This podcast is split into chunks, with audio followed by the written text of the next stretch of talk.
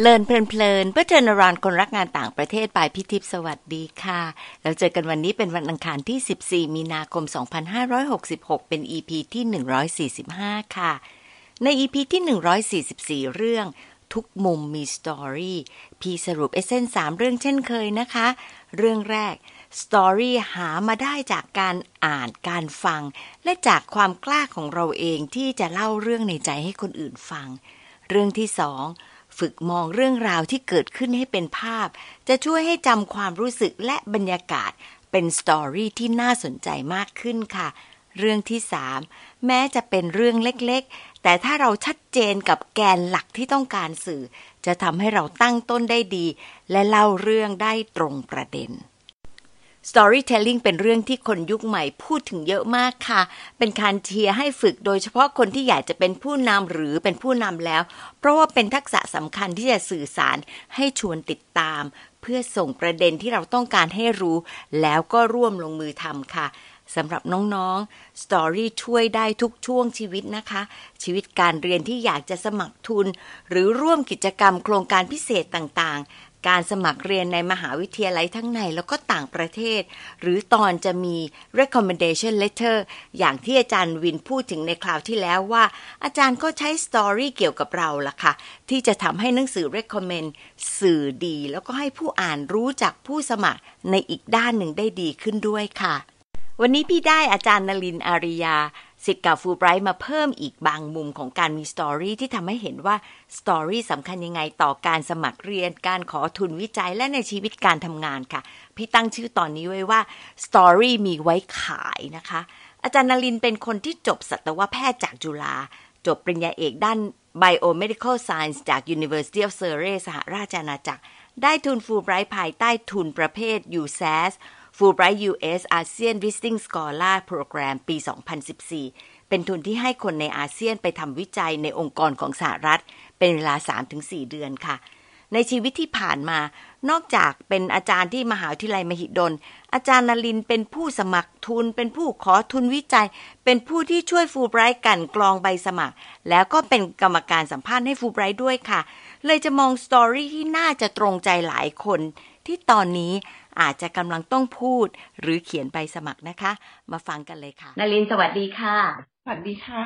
ค่ะ วันนี้เราจะมาคุยสืบเรื่องมาจากคราวที่แล้วที่เราไปทำ session ด้วยกันเนาะแล้วพี่ก็ชอบมากเลยที่นารินแชร์เรื่องของ story ก็เลยคราวนี้จะมามอง แล้วก็พูดยาวขึ้นกว่าเดิมนิดหนึ่งว่านารินมองแล้วเนี่ย story มีประโยชน์อะไรบ้าง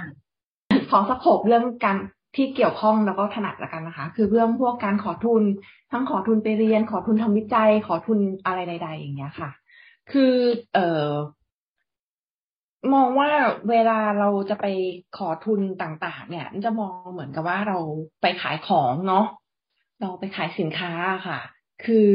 ถ้าเราอยากจะไปเรียนต่อ เราก็ขายตัวเราเองว่าเฮ้ยเรามีดีอะไรยังไงตรงไหนทำไมเขาถึงอยากจะลงทุนกับเรา หรือว่าถ้าเราจะไปขอทุน เราก็ต้องไปขายเขาว่าไอเดียเราเนี่ย มันดียังไง เขาถึงจะกล้ามาลงทุนที่จะจ่ายเงินให้เราทำงานวิจัย ซึ่งซึ่งพวกเนี้ยมันก็ต้องมันก็ต้องเรียบเรียงเขียนเป็นเป็นสตอรี่นั่นแหละว่าที่มาที่ไปมันเป็นยังไงนะคะ ไม่ว่ามันจะเข้ามาในรูปแบบโจทย์ยังไงเนี่ย พอถึงเวลาแล้วเนี่ย มานั่งดู มันก็คือการเล่าเรื่อง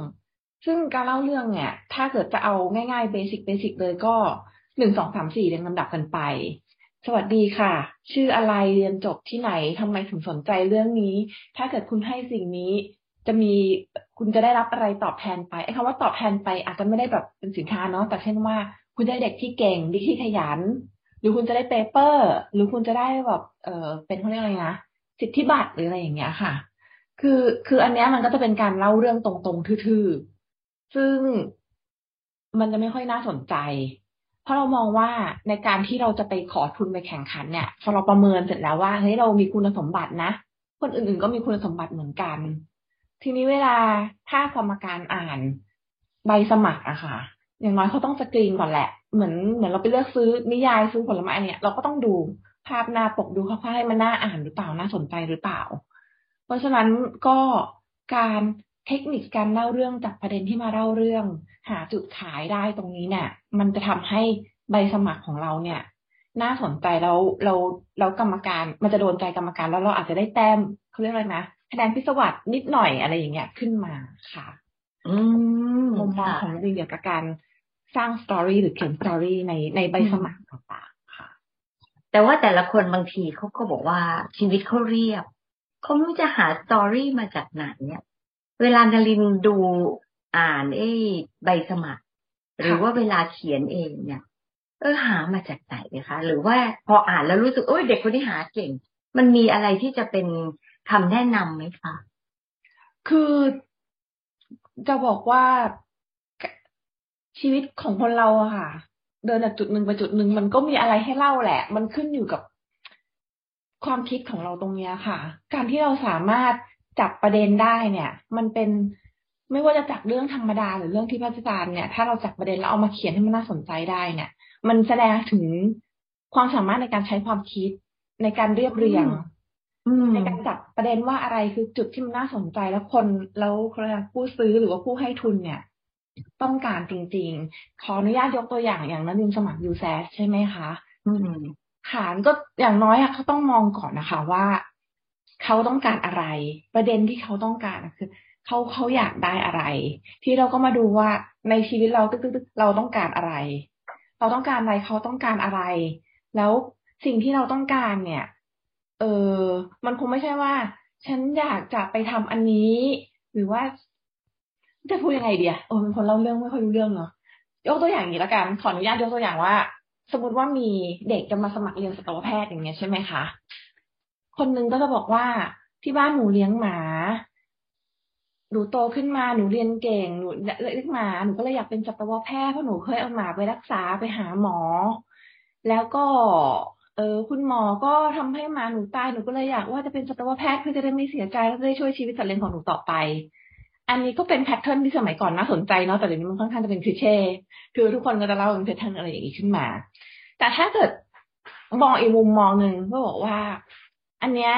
หนูเลี้ยงหมามาตั้งแต่เด็กๆเลย แล้วหนูสังเกตหมาของหนูเนี่ยก็เสียชีวิตเหมือนกัน เสียชีวิตด้วยโรคหัวใจหนูก็เออ หมามันก็เป็นโรคหัวใจได้เหมือนกันนะ มันก็เป็นสิ่งที่น่าสนใจ หนูก็เลยคิดว่าถ้าหนูมีโอกาสอะหนูจะศึกษาว่า เอ้ยหมาเป็นโรคหัวใจเนี่ยเราสามารถดูแลมันยังไงได้ แล้วหนูสามารถปรับไปความรู้ตรงเนี้ย มาใช้กับคุณพ่อคุณแม่หรือว่าชีวิตหนูในอนาคตได้หรือเปล่า เพราะมันเป็นศาสตร์เกี่ยวกับเรื่อง เอ่อแพทย์ทางการแพทย์เหมือนกัน เพราะฉะนั้นเนี่ยถ้าให้โอกาสหนูเรียนทางด้านนี้เนี่ย มันทำให้หนูจะเอาความรู้ตรงนี้เนี่ย มาช่วยเหลือสัตว์ที่เป็นโรคหัวใจและทำให้มันมีคุณภาพชีวิตที่ดี ลองลองดูสอง storyline ไม่แน่ใจนะแต่มองว่าถ้าเกิดคนที่หนึ่งกับคนที่สองเนี่ยอยากไปเรียนสัตวแพทย์เหมือนกัน แต่คนที่สองเนี่ยเล่าจริงๆสตอรี่เดียวกันเลยนะคะ เลี้ยงหมาหมาป่วยหมาตาย แต่คนที่สองเขาสามารถจับให้กลายเป็นสิ่งที่น่าสนใจขึ้นมาได้อะค่ะ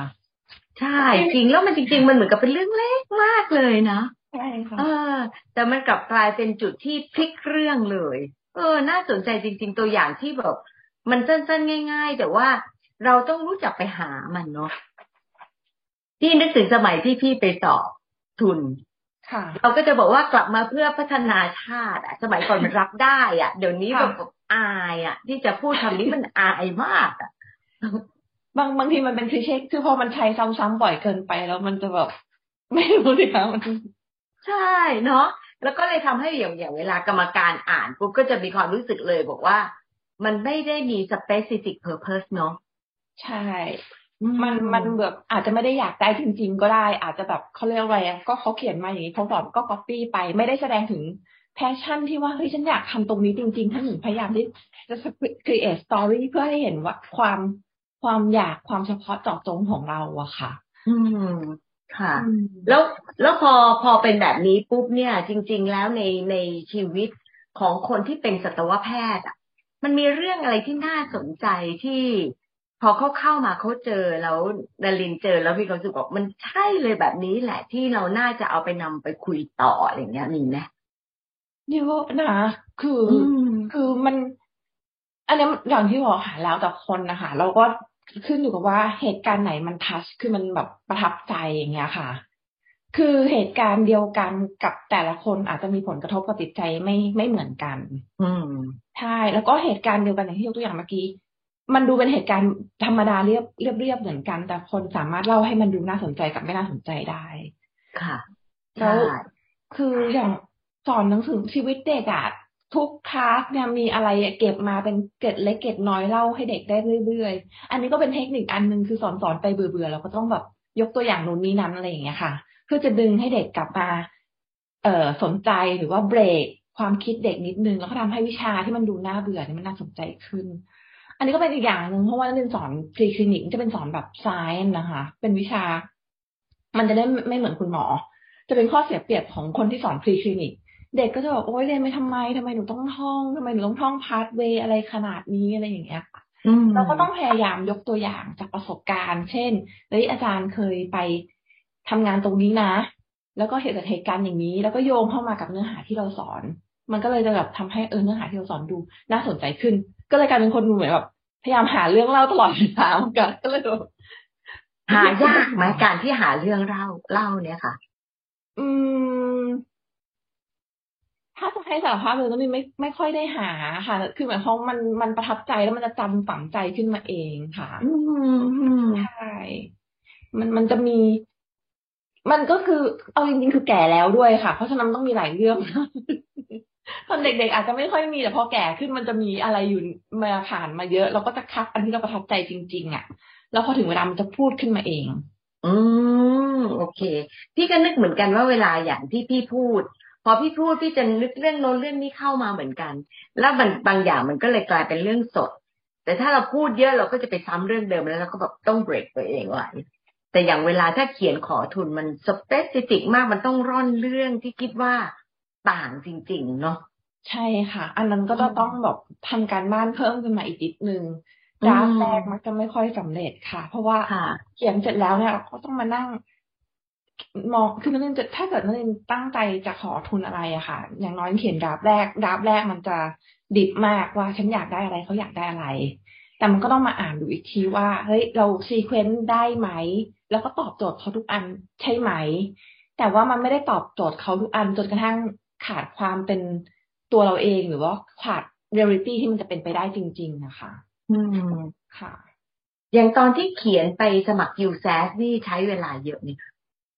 สองอาทิตย์อ๋อสองอาทิตย์น้อยเนาะเพราะบางคนเขาก็ใช้เป็นเดือนมากแต่ว่าเป็นเพราะว่าเวลาผ่านไปแล้วก็มี story ที่เราดึงเข้ามาได้เลยด้วยเนาะมันเป็นเรื่องที่อยู่ในใจอยู่แล้วด้วยค่ะ คือนักเรียนสนใจเรื่องนี้แล้วมันเป็นเรื่องที่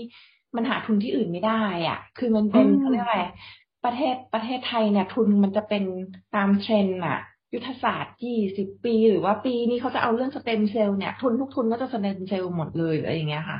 ทีนี้พอเป็นเรื่องเนี่ย มันจะเป็นเรื่องเหมือนจุดเล็กๆของสังคมอะที่แบบไม่ค่อยมีใครให้แล้วแล้วเราก็เหมือนแบบเฮ้ยเราอยากไปเราอยากได้เราอยากทำเราเจอปัญหาตรงนี้ซ้ำๆๆๆมา พอมีโอกาสตรงนี้ปุ๊บเนี่ย เราจะหมกมุ่นกับมันมากจำได้ว่านอนนอนอยู่อย่างเงี้ย สมมติว่าคิดประเด็นนี้ขึ้นมาตื่นขึ้นมาพิมพ์เลยค่ะกลัวลืม มันเลยอาจจะดูเหมือนใช้เวลาน้อยแต่จริง ๆ มันหมกมุ่นกับมันมากเลยค่ะอ่าค่ะเอ่อขยายความนิดนึงว่ามันหมกมุ่นเรื่องอะไรตอนนั้น เรื่องที่สมัคร u s a s ค่ะนักเรียนสมัครเป็นเอ่อ wildlife forensic นะคะ ก็คือค่ะไปทำเรื่องนิติวิทยาศาสตร์ของสัตว์ป่า ซึ่งตอนช่วงที่ขอไปเนี่ย ทางกรมอุทยานเนี่ยเขายังไม่ค่อยมีคุณหมอสัตวแพทย์ที่ประจำกรม ตอนนั้นเนี่ยมันยังเป็นความร่วมมือระหว่างมหาลัยกับ เอ่อกรมอุทยานอยู่ เพราะฉะนั้นตอนนั้นเนี่ยมันจะมีคนทำเรื่องเนี้ยค่อนข้างน้อยอืมแล้วก็เออพี่ๆหรือน้องๆที่เป็นเจ้าหน้าที่อย่างเงี้ยค่ะเขาก็มักจะมีคำถามผ่านมาทางมหาวิทยาลัยอยู่เรื่อยๆว่าเฮ้ยถ้าเกิดเจอปัญหาอย่างนี้ทำยังไง เจอคดีอย่างนี้เนี่ย มีคำแนะนำอะไรไหมอะไรอย่างเงี้ยค่ะ แล้วแล้วปัญหาอย่างหนึ่งที่เราเจอก็คือพวกข้อกฎหมายที่ว่าถ้ามันเป็นสัตว์สงวนสัตว์คุ้มครองเนี่ย มันห้ามเอาตัวอย่างออกจากพื้นที่ก่อนได้รับอนุญาต แล้วกว่าจะจดหมาย เสร็จเรียบร้อยแล้วเนี่ย คือซากมันสภาพมันก็อาจจะไม่เหมาะที่จะมาตรวจ หาสาเหตุการตาย เราก็ไป search paper อะไรอย่างเงี้ยเราก็ดูว่าเฮ้ยมันมีทางเลือกอะไรบ้างที่พอจะช่วยเขาได้ แต่เราก็แบบเออไม่มีเงินเนาะไม่รู้จะทำยังไงที่จะแบบมาพรูฟหรืออะไรเงี้ย พอเรามาเจอว่าเฮ้ยมีทุนนี้ ให้โอกาสเราไป เราคิดว่าไปแล้วกลับมาเนี่ย น่าจะมีประโยชน์ เราก็เลยหมกมุ่นกับมันพอสมควรอืมแต่ว่าตอนนี้นี่ไม่ค่อยได้ทำงานตรงส่วนนี้แล้วเพราะว่า กรมอุทยานมีคุณหมอ คือเขาจ้างเป็นสัตวแพทย์ประจำกรมอุทยานแล้ว เพราะฉะนั้นหน้าที่เนี่ยจะเป็นของน้องๆที่ประจำกรม ก็ยังเป็นหน้าที่คอยตอบคำถามน้องๆเขาอยู่เหมือนเดิมคือแบบเออใครมีอะไรอาจจะทักมาถามได้ค่ะเป็น backup ให้ค่ะ แล้วก็ขยับตัวเองเป็น advisor เนาะอุ้ยแล้วเป็นที่ปรึกษาพี่ก็ดูแบบดูน่าเกรงขาม ดูน่าเกรงขามแต่พี่คิดว่ามันเป็นเป็น อะไรที่แค่ฟังชื่อพี่ก็ว่าน่าสนใจแล้ว แต่จุดอะไรที่ทำให้เราสนใจเรื่องเล็กๆล่ะ เออ มันเป็นมันเป็นสิ่งที่ได้ที่ทำด้วยไงคะ คือมันมันเป็นปัญหาคือมันอาจจะเป็นเรื่องเล็กๆของประเทศแต่ว่ามันเป็นสิ่งที่เราเจออยู่อะค่ะแบบเออ ไม่แน่ใจว่าเราได้หรือเปล่าแต่คือมันจะมีเคสเข้ามาอยู่ ปรึกษาอยู่เรื่อยๆแล้วเราหาทางออกให้เขาไม่ได้อะเทคโนโลยีในประเทศตอนนั้นมันยังไม่พอหรืออะไรอย่างเงี้ยค่ะอืมเราเราก็เราก็รู้สึกแบบเฮ้ยทำยังไงดีถึงจะช่วยเขาได้หาทางอยู่ ก็ไปเสิร์ชนู่นเสิร์ชนี่อะไรอย่างเงี้ยค่ะ แต่ว่าเรื่องเงินเนี่ยมันก็จะเป็นเรื่องใหญ่แบบอะจะไปเทรนก็ไม่มีตังค์จะขอทุนทำวิจัยก็ไม่เข้า ไม่เข้าโจทย์อะไรเลยของประเทศชาติ อะไรอย่างเงี้ยค่ะ อืมอืมแต่มันก็ ติดอยู่ตอนตอนที่เขียน แล้วก็ตอนที่สนใจเรื่องเนี้ยค่ะความรู้สึกเป็นยังไง มันมีความตื่นเต้นมีความรู้สึกอยากทำหรือว่าอะไรบ้างไหมคะใช่ใช่รู้สึกอยากทำมากฉันก็ต้องไปให้ได้ อันนี้คือคิดไว้เลอืยมไปให้ได้อย่างเงี้ยค่ะอืมเพราะว่ามันยังไม่มีใครทำเรื่องนี้มาถ้าไปแล้วเนี่ยอย่างน้อยเรากลับมาเนี่ย เราถ่ายทอดความรู้ให้คนอื่นก็ได้ เรา ทำงานเพิ่มตรงนี้ต่อไปก็ได้อะไรเงี้ยค่ะรู้สึกอืมถ้าได้ไปเนี่ยมันต้องดีแน่ๆเลย แล้วมันไม่ได้ดีกับเราคนเดียว คือเอออีกอย่างนึงจะบอกว่าการเขียนขอโดยเฉพาะทุนไปเรียนต่อเนาะต้องไม่ใช่มีประโยชน์กับเราคนเดียว passion ของเราคือต้องเป็นประโยชน์กับคนอื่น กับสังคมกับวิชาชีพกับอะไรเนี่ย มันจะทำให้ไปสมัครมี impact แต่อย่าปลอมต้องเป็นต้องมาจากส่วนลึกของจิตใจของเราจริง แล้ว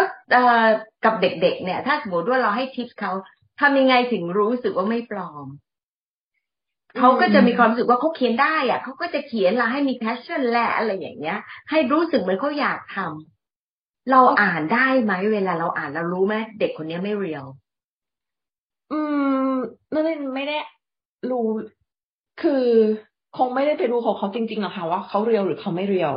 แต่มันจะมีประโยคหรือแพทเทิร์นที่มันเป็นคลิเช่ที่อ่านแล้วรู้สึกแบบว่าเฮ้ย ประโยคเนี้ยมันคือคงอยากไปแหละ แต่ยังไม่รู้จะไปทำอะไร หรือจะกลับมาทำอะไรจริง ๆ แต่แค่อืมอยากไป pattern อาจจะเป็นแค่อยากไปเรียนต่อเมืองนอก หรืออยากได้เงินมาทำอะไรสักอย่าง แต่มันจะมีคนที่ passion ที่ specific ชัดเจน เขาจะเขียนค่อนข้างชัดเจนนะคะว่าเขาอยากไปทำอะไรยังไงอืมซึ่งการเขียน passion ชัดเจนเนี่ยก็ดีกับไม่ดี ดีคือ ถ้าตรงกับโจทย์ของทุนก็ได้ แต่ถ้า passion ของเขาไม่ตรงกับโจทย์ของทุน เขาก็จะเสียโอกาสไปเลยเพราะมันชัดเจนมากว่าไม่ตรง อืมเพราะฉะนั้นต้องไปศึกษาก่อนนะว่าวัตถุประสงค์คืออะไร แล้วมันมัน match กับเราจริง ๆ หรือเปล่าไม่ใช่แบบ อยากได้เงินอย่างเดียวหรืออยากได้ไปเมืองนอกเนาะใช่ค่ะค่ะเพราะว่าแต่นี่พี่มีคำถามค่ะไม่ไม่จะบพี่อกมีว่าคำถามหนึ่งเหมือนกัน ว่าในชีวิตของนารินเนี่ยนารินเจอคนที่ เป็น storyteller ไหมที่แบบชอบมากเลยอะไรอย่างเงี้ยแล้วบอกโอ๊ยเราเราสนุกอยากฟังอีกอะไรอย่างเงี้ยมีไหมถ้าคิดออกตอนนี้ก็น้องนบเนี่ยแหละค่ะ น้องนบที่อ่าน้องนกที่เป็นผู้พิพากษา ใช่ยังบอกนอ่าบวันนั้นเลยบอกว่านบเขียนหนังสือเถอะพี่จะตามอ่าน อืมเพราะว่านบเป็นคนที่สามารถเอาประเด็นเล็ก ๆ หรือจุดเล็กๆ มาขยายความและเล่าแล้วมีประเด็นที่น่าสนใจ อืมและไม่น่าเบื่อ ค่ะ อืมตรงนี้ก็น่าสนใจนะ แล้วก็คิดว่าเราจะฝึกให้ตัวเองเป็น storyteller ได้ยังไงบ้างไหมอาจจะต้องอ่านเยอะๆ ฟังบ่อยๆนะอืคะมแล้วก็พยายามเขียนจาก ประสบการณ์หรือความเขียนจากตัวเรา อย่าพยายามไป copy paste หรือคัดลอกอืมค่ะ แล้วก็ต้องฝึกบ่อยค่ะๆของอย่างนี้บางอย่างมันต้องเป็นไปได้จากข้างในตัวเองอะค่ะ บางบางคนก็เก่งแต่ว่าไม่สามารถเล่าเรื่องให้น่าสนใจได้ อืมเนาะถ้าถ้าคนเขาบอกว่าเนี่ยผมเนี่ยอยากจะสมัครมากเลยแล้วผมคิดว่าผมเก่งแต่ผมเล่าเรื่องไม่ได้อะ ยากเลยนะยากเหมือนกันใช่ไหมยากค่ะยากนะค่ะอืมเพราะเราก็เจอแต่ว่าอืมเออคือจริง ๆ คนเราเรียนรู้กันได้นะคะ ถ้าอย่างอย่างอย่างที่บอกอย่างเช่นว่าเด็กนักเรียนปอโทปอเอกอะค่ะ อันนี้ก็ยกตัวอย่างเป็นเช่นว่าเขาต้องเขียนทีสิทธ์หรือเขียน paper publication เนาะตอนแรกๆเขาอาจจะเขียนทื่อๆ เหมือนเขียนรายงานผลแลบตรงไปตรงมา แต่ว่า การที่เขาเขียนแล้วส่งมาให้คือมีคนที่เก่งกว่าเขาอะค่ะ ช่วยเกลาเขาแล้วก็อืมแก้กลับ แก้กลับ แล้วเขาก็เขาจะสามารถพัฒนาความสามารถของเขาได้จากตรงนั้น คือเขียนแล้วส่งให้มีคนที่เก่ง feedback กลับไปเล่าแล้วมีคนที่เก่ง feedback กลับไปอย่างเงี้ยค่ะอืมมันก็จะช่วยได้อะค่ะ อืมอืมเออใช่เนาะมันก็จะกลายเป็นว่าทำไมคนถึงมาเรียน พี่ว่าเวลาเข้ามาในมหาวิทยาลัยในระดับบัณฑิตวิทยาลัย จะมีคนที่สามารถให้ฟีดแบ็กเรา แล้วก็ค่อยๆ พัฒนาเราขึ้นไปได้เนาะเออ ใช่ใช่ storytelling มันก็น่าจะเป็นแบบนั้นเนาะน่าจะเป็นประโยชน์ค่ะ เออมีมีอะไรที่อยากจะเพิ่มอีกไหม อยากจะบอกมากเลยกับเรื่องของ story อะไรอย่างเงี้ย หรือว่า story กับ passion หรืออะไรไง เพราะว่าในธีมต่อไปของของเดือนหน้าพี่ก็อยากจะทำ passion มันใกล้กันมากเลยสองเรื่องเนี้ย คือ เอาจริงๆ passion ก็คือ passion เนาะอืมถ้าคนเรา passion มันต้องมาก่อนมันจะเขียน story ได้อะค่ะ อืมอืมคือคือบางคนอาจจะเขียนเรื่องเก่งแต่ถ้าไม่มี passion มันก็จะขาดความ ขาดความจริงใจอะ คือหมายความว่าอืมเรื่องที่เล่าก็จะไม่ใช่ตัวเขาจริงๆ เพราะเขาขาด passion ในการตรงนี้ค่ะอ๋ออีกเรื่องหนึ่งจะนึกออกแหละจริงๆก่อนหน้านี้ไปฟัง คนอื่นเขาพูดมาเนาะแล้วชอบมากเลยว่า การเล่าเรื่องที่ดีจะต้องมีสามซีคืออะไรนะค่ะคอนเทนต์แล้วก็เคลียร์แล้วก็charisma อืมคือหนึ่งคือคุณต้องมีเรื่องเล่าคือต้องมีเนื้อหาเนี่ยแหละว่าคุณจะเล่าเรื่องอะไรวัตถุประสงค์ passion ของคุณนั่นแหละ แล้วคุณต้องเล่าให้คนอ่านรู้เรื่องว่า คุณต้องการอะไร แล้วคุณต้องใส่ charisma เข้าไปในเนื้อหาของคุณด้วยคนถึงจะแบบว่า ให้คะแนน trust เข้าไปแล้วก็อ่า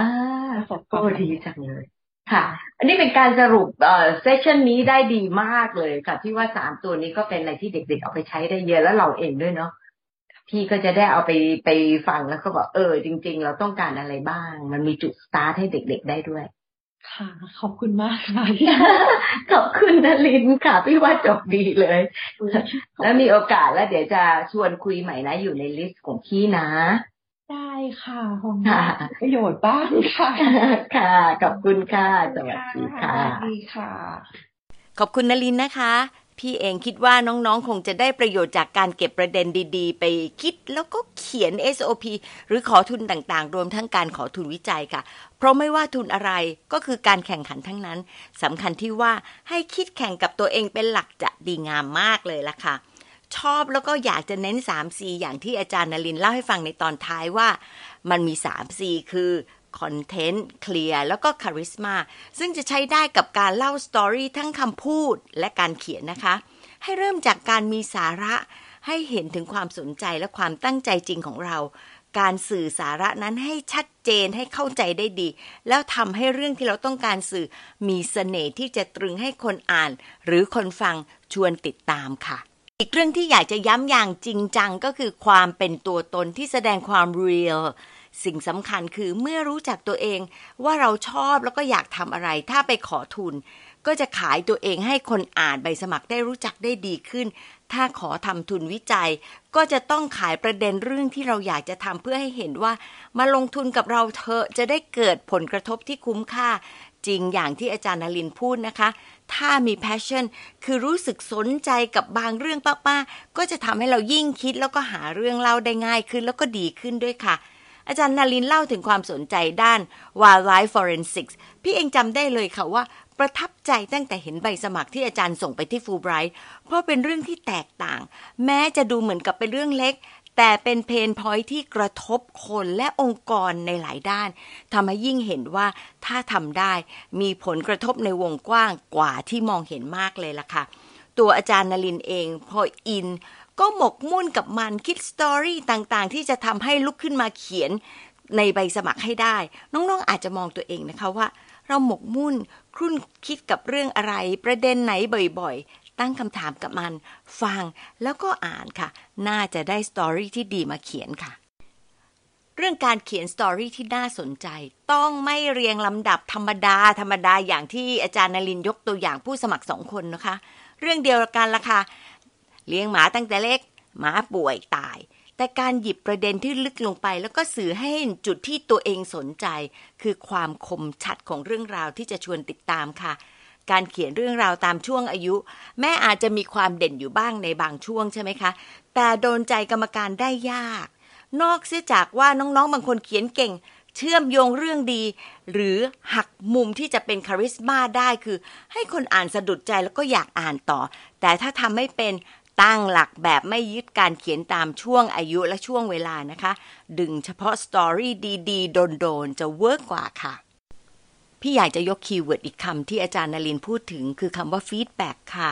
โยงไปได้สามเรื่องทันทีเลยนะคะ เรื่องแรกก็คือ เราอาจจะขอ feedback จากคนที่รู้จักเรา หรืออาจจะเป็นเมนเทอร์เพื่อให้เรารู้ว่า มีข้ออะไรที่จะน่าปรับปรุงมากขึ้น หรือเสนอแนะให้เพิ่มสีสันลีลาการเล่าการเขียน ให้ชวนฟังชวนอ่านนะคะ เรื่องที่สองพอถามถึงคนที่อาจารย์นลินคิดว่า ใครคือคนที่เล่าเรื่องเก่งเป็น storyteller อาจารย์พูดถึงน้องนบนภกมลฮาวานนท์ตอนนี้เป็นผู้พิพากษาศาลชั้นต้นอยู่ค่ะ พี่นบเป็นคนที่เล่าอะไรก็น่าฟัง เรื่องเล็กๆ ที่เล่าตอนที่เรามีเซสชั่นที่สมาคมนิสิตเก่าจุฬาฟังแล้วทำให้ได้ lesson learn ค่ะ บางสตอรี่เล็กมากแต่ทรงพลังต่อจิตใจ so very inspiring ด้วยค่ะ น้องๆลองมองหาคนที่เราฟังแล้ว ชอบจังเลย เรามาถามตัวเองว่าชอบตรงไหนแล้วเราจะลองทำตามตรงไหนได้บ้าง อย่างที่อาจารย์นลินพูดนะคะ การเล่าเรื่องเรียนรู้กันได้ค่ะ เรื่องที่สามคือประโยชน์ของการเรียนในมหาวิทยาลัย อาจารย์นลินพูดถึงระดับปริญญาโทเอกที่จะมีอาจารย์ที่เชี่ยวชาญในสาขานั้นๆ มาช่วยฟีดแบ็กทำให้เราสามารถจะปรับแก้บทความ หรือวิทยานิพนธ์ให้มีคุณภาพมากขึ้น นี่คือปรัชญาการเรียนรู้ในระดับบัณฑิตศึกษา ที่ไม่ใช่แค่ใบปริญญา และการประสบความสำเร็จในการเรียนนะคะ พี่อยากจะโยงอย่างนี้นะคะว่า มันเชื่อมกับชีวิตของเราได้ที่ไม่มองผิวเผินเกินไป ส่วนของสตอรี่อาจจะมองในแง่ที่ว่า ทุกเรื่องที่เล่า หรือคิดจะเล่าไม่ใช่ผิวผิวแต่เป็นเรื่องที่กลั่นกรองมาจากสิ่งที่เกิดขึ้นจริง เป็นตัวตนของเรา เหมือนการมองใบปริญญาที่มากกว่าสถานภาพ แต่คือแนวคิด วิธีประยุกต์ ทักษะและประสบการณ์จริงที่ได้ค่ะ story ก็มาในทำนองเดียวกันนะคะ มา reflect กันค่ะ น้องๆคิดว่าอะไรคือวิธีการหา story ที่เหมาะกับตัวเองที่จะเอาไปขาย เพราะอะไร ระหว่าง content clear และ charisma เรื่องไหนยากสุดคะ แล้วจะฝึกยังไงดี ขอบคุณที่ตามฟังและพบกันวันอังคารหน้านะคะ สวัสดีค่ะ